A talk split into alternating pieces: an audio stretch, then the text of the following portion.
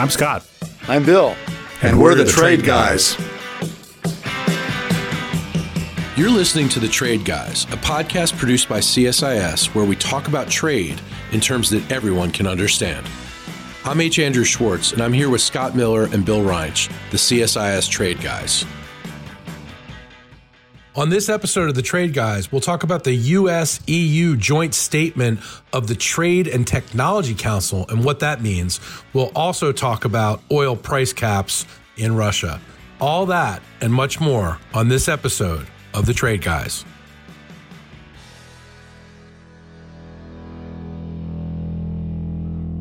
Gentlemen, it's great to be back with you. I want to thank our brilliant host, Emily Benson, who has been sitting in.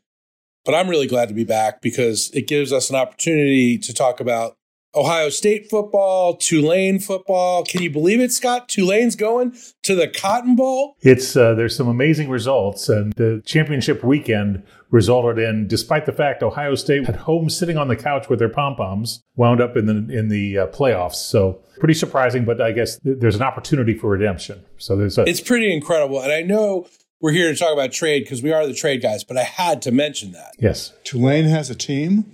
Tulane has a yeah. winning team, a conference championship team. Conference champion going to the Cotton Bowl, the American Conference Championship. They haven't been good like this since the 30s or 40s or something.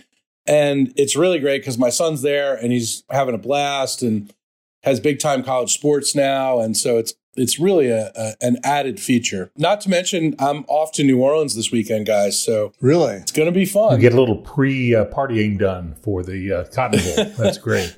I'm taking my son and his friends out to dinner, and it's going to be the great one of the great pleasures of my life. I'll have some oysters for me. You got it. You got it. Well, meanwhile, guys, there's other things going on in the world. The U.S. and the EU had its Trade and Technology Council summit and the negotiators met this week for the third ministerial of the TTC. What's your assessment on this? Well, I think we made some predictions last week about how little was going to be accomplished, and those more or less came true. There were some things that happened. It was not a failure by any means. They announced some collaborations with both Kenya and Jamaica on internet, improving internet con- connectivity, which is important for all developing countries, but particularly for those two setting out a roadmap on trustworthy artificial intelligence, trying to develop global standards for a variety of emerging technologies, particularly uh, AI. They agreed to cooperate on semiconductors in two respects. One, I think they agreed to try to cooperate on information sharing and early warning to systems to address potential blockages, choke points, production problems, but also to coordinate more effectively on, on subsidies and try to make sure that we are not getting in each other's way. We voted 52 billion in subsidies through the Chips and Science Act. They are proposing somewhere in the same vicinity for a separate European program, sort of to do the same thing. And I think there's a recognition that having both of us duplicating each other is not the most efficient way to proceed. So discussions about who's doing what and how to deconflict, I think is a good idea. And the fact that they talked about that is good. I think the, the problem with all these things is that they were sort of agreements to agree. You know, it was, uh, we will go ahead and develop a system for greater information sharing and greater cooperation. You know, they didn't develop the system. They didn't do that at the event. They just said, we're going to do it. So, you know, there were a lot of, a lot of cans kicked to the next episode, which will be, it turns out, uh, in Sweden, uh, in late spring early summer because Sweden has the EU presidency in the next six months of the first half of the year. So we'll see where they physically, if they do it in Stockholm or, or someplace else.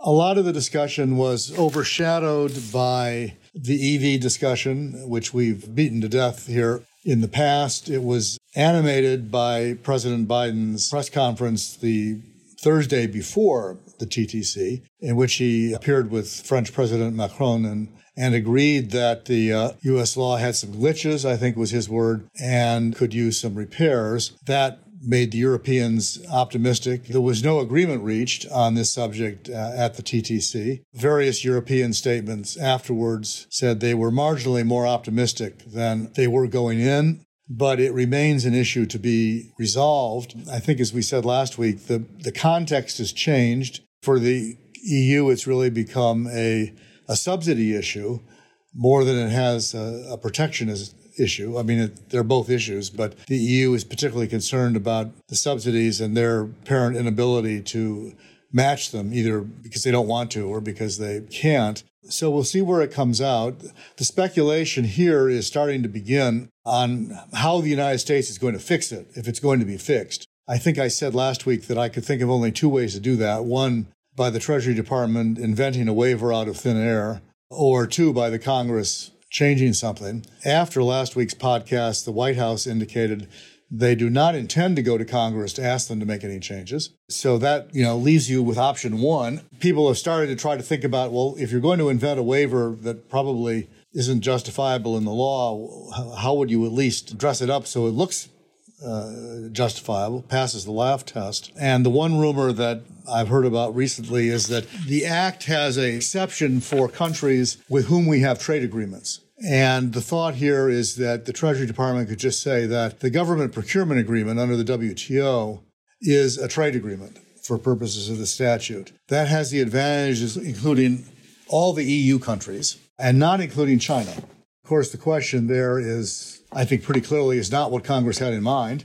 So I'm not sure that it passes the laugh test, but you may see something like that.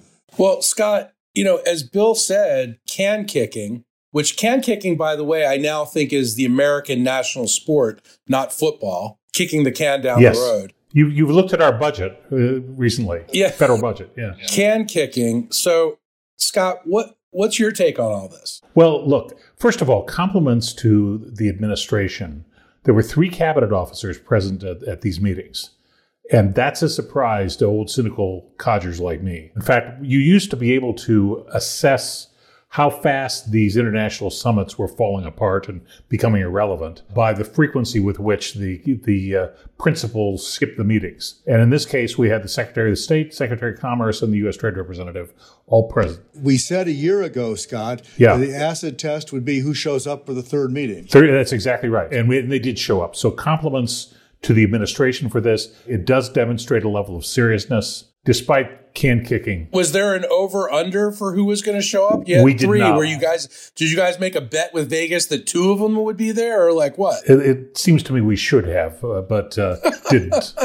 so. There was one defection that was caused a brief spate of eyebrow raising when uh, Thierry uh, Breton, who's the EU Commissioner for Internal Market, announced that he was not coming, and he didn't come. He did not come. He said it was because not enough time was going to be devoted to the electric vehicle issue that we were just talking about, although it certainly was a feature of the conversation.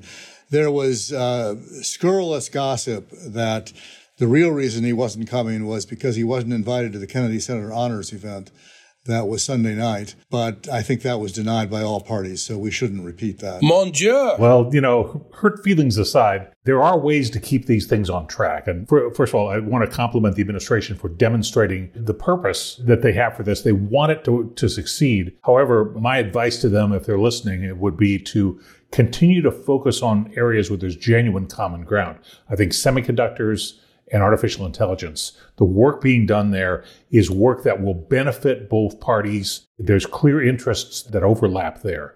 And I think that it's always tough with Europe because our economies are in some ways structurally similar. We're both high wage, high technology economies. Europe is under real competitiveness pressure because of energy costs.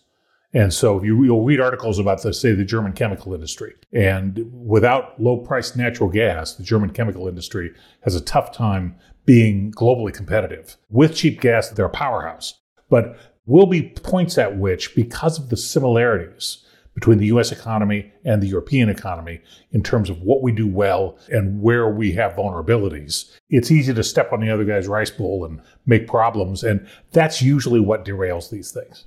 Well, are we worried that there's policy responses to our domestic subsidies could drive a deeper wedge between the US and the EU? Yeah, it has in the past, and it sure could this time. I think the new argument that's showing up one is that, yes. I was in a discussion this morning with Koreans uh, who have some of the same complaints about the subsidies and, and the EV tax credits because their automobile companies are also disadvantaged. And one of the discussions was there's this trend towards industrial policy. And if you think about it and put it in context, it's not exactly new. If you look at it historically, you know, David Ricardo came up with the theory of comparative advantage in the 19th century. You know, 200 years later, what happened was the Japanese figured out how to create comparative advantage through a combination of subsidies, government direction, and, and protectionism. And they did that uh, very effectively in the 60s, 70s, and 80s. They were followed by the what came to be known as the Asian Tigers, Korea, Taiwan, Hong Kong, Singapore in particular. And they, then they were followed by China, who took it kind of to an extreme. It's all the same thing. And now we're starting to do it. In fact, if you talk to the Chinese privately, what they will say is, you're starting to do to us what we've been doing to you for the last 30 years which raises one question here is sort of what took us so long? And the Europeans may catch this disease too, and we're all moving in that direction. You know, if you're an economist, you're horrified because this is a derogation of the free market and, you know, all the things you believe in as far as competition and the invisible hand and everything else is concerned. The other issue that's coming up, which we're going to hear increasingly from the EU, although they are not innocent by any means, is the extent to which this undermines WTO rules and rule of law, and how the U.S., which has been standing up for rule of law since the 40s with the uh, GATT, is now becoming the main offender. And so there's two two trends here, both of which are not positive from the standpoint of the trading system. But subsidies at the same time are not a new issue of contention between the U.S. and Europe. The longest running case at the WTO, the one that's probably old enough to vote at this point, is the uh, the US EU aircraft subsidy case, so-called Boeing Airbus. So it's 17 or 18 years years running. So they had a meeting about that at the TTC as well. I forgot to mention that. And, but that was a classic case of kicking the can. When President Biden came in, he inherited that dispute which at that point I think was in its 16th or 17th year. So Scott is right. Uh, by now it should be able to vote. And Ambassador Tai worked out a quote unquote agreement. The agreement was that the two sides would uh, drop the retaliation that they were imposing on each other because there were those of you that are wonks about this recall we brought cases each against against each other, and, and, both sides won. I've maintained that we won more than they won, but both sides won. There was retaliation. That was all dropped, but the can was kicked because the workout was over the next, I think it was five years, we will figure out a solution to this problem. They had, I think, their first ministerial level meeting in at least a year on that precise subject at the TTC, and they didn't work anything out. So the clock is ticking. The can has been kicked. Eventually, you know, I, if you can come up with yet another another bad uh, cliche.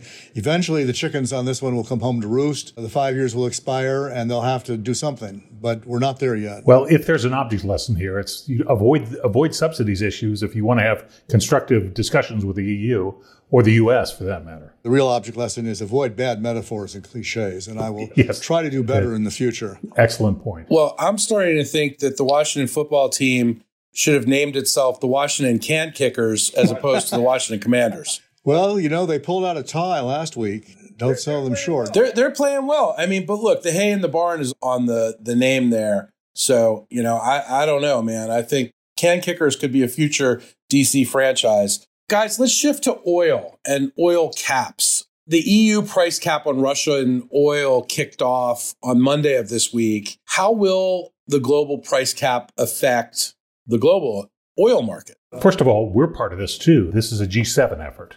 So it includes the United States. And it's, it's an interesting one. A couple points. First, that about 20% of crude oil in commerce has a sanction from someone on it. In terms of the United States, we sanction oil from Venezuela, Iran, Syria, Libya, uh, the Central African Republic, a couple other small producers, and of course now Russia.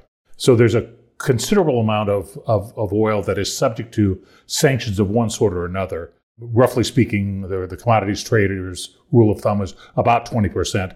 It trades at a lower rate than the, the benchmark crudes. In the case of Russian oil, the Russian Ural is the benchmark, and it's trading. It was trading about $58, while Brent crude, which is the European benchmark, is at 78 most recently. So it trades at a discount to start with for a number of market based reasons. But what the G7 has done here is used their mastery of the insurance markets.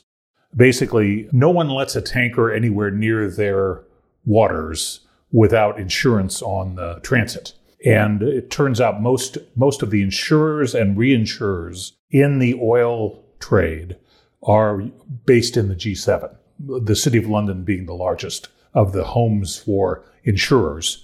And uh, insurance not that's not issued by a G7 nation tends to trade thinly. It's not well established. So what the sanctions amount to is it's a ban on seaborne shipments, or that basically Western companies, G7 companies, will refuse to insure or finance Russian crude.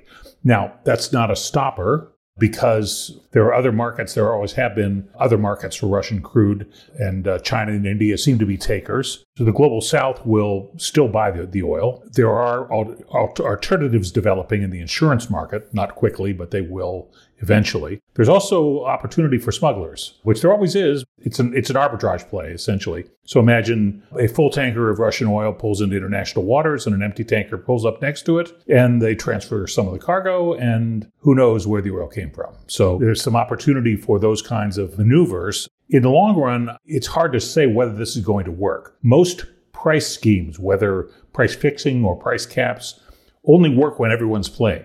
Okay, and Russia clearly has no interest in participating in this scheme. So the current cap is is above the market price for Urals now. So what I would watch as a more important long-term element is investment in Western technology limits and sanctions on on Russia because any oil industry, Russian in particular, will require ongoing investment to continue production levels, even at the current production levels. The baseline, according to Rystad Energy, is about $50 billion a year of investment required by the Russian energy hydrocarbons industry. Their forecast for next year is they'll get about 35 billion. So if there is a long-term trend toward underinvestment because Western companies refuse to participate, Western technology remains cut off, that's going to affect the supply of Russian oil, probably more than the caps. I'm, I kind of am thinking that it, the cap may work, but the main reason it will work is because it's not going to make a lot of difference because $60 is not that different from what Russia's getting anyway.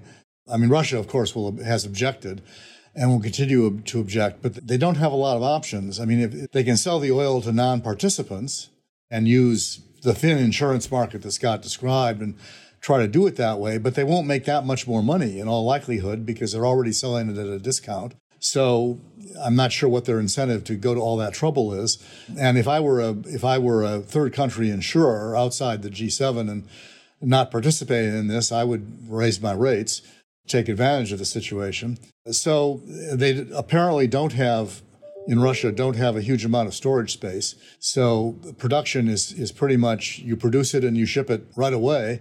I'm not sure they have a lot of choices. It'll be interesting to see what happens if, if this becomes like what the Europeans are trying to do with, with their emissions testing, which is to ratchet down the price over time. So right now it's 60, and that may not make a lot of difference, but maybe in three months it'll be 50 or 55, and it might begin to make a difference at that point. There's some signs that it is making a difference. There's now an accumulating backlog of oil tankers outside of Turkey because Turkey is requiring insurance for ship oil tankers to pass through its waters, and which means going through the Bosporus. You can't really get through without going through Turkish waters. And there's 19 tankers backed up waiting to prove that they have the necessary insurance. So this could end up being effective in some respects. I mean, I don't think it's going to leave the Russians choking on their oil, but may result in an elimination or at least diminution of windfall profits. Yeah, I think Bill's right. It's certainly not going to be decisive, not as long as Russia has a oil cost of production about $40 a barrel. 60 is, is a nice markup. Well, is there anything else we can do? Let, well, look, let, us see. We, we started off with the uh, financial sanctions, the broad based sanctions that I recall uh, an official saying that would reduce the ruble to rubble, which it didn't. So plan B was to give Ukraine a lot of high powered, high tech weapons. And that hasn't seemed to change things. I guess our trustee emeritus, Henry Kissinger, says, uh, "How about start talking?" so I don't know what I don't know what Plan C is other than beginning to negotiate. Well, the war the war has taken an interesting new turn because the Ukrainians have begun attacking uh, Russian territory with apparently their own drones. There's a bit of mystery about this. The West has declined to, or the Americans in particular, have declined to sell them weapon system that would allow them to attack across the border into Russia. They don't admit it, but they apparently have been doing that. There have been, I think, three, at least three attacks so far on airfields inside Russia, uh, allegedly with um, Ukrainian drones, some of them fairly old that have been refitted for the purpose. You know, if the Ukrainians can sustain that and have enough drones to do that, this could produce some interesting changes in the war because it brings it to the Russians for the first time. And it really means that Ukrainians go on offense. And that may change the political situation in Russia. Not immediately, but eventually. Well, in the meantime, Russia is weaponizing winter and they're certainly hitting critical infrastructure, power grids, water supplies. It's cold in Ukraine right now, and the Ukrainian people are making do. Our hearts go out to them, and we'll definitely be talking about this and other associated trade issues in the weeks to come. Gentlemen, thank you today for your always wonderful insights. And hopefully, we can turn around the can kicker situation or continue to be entertained by by its uh, prevalence. Yeah, right. yeah, one or the other. Thank you. Thanks, guys.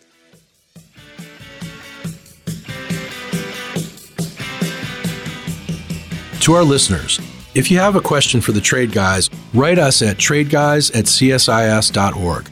That's tradeguys at csis.org. We'll read some of your emails and have the Trade Guys react to it.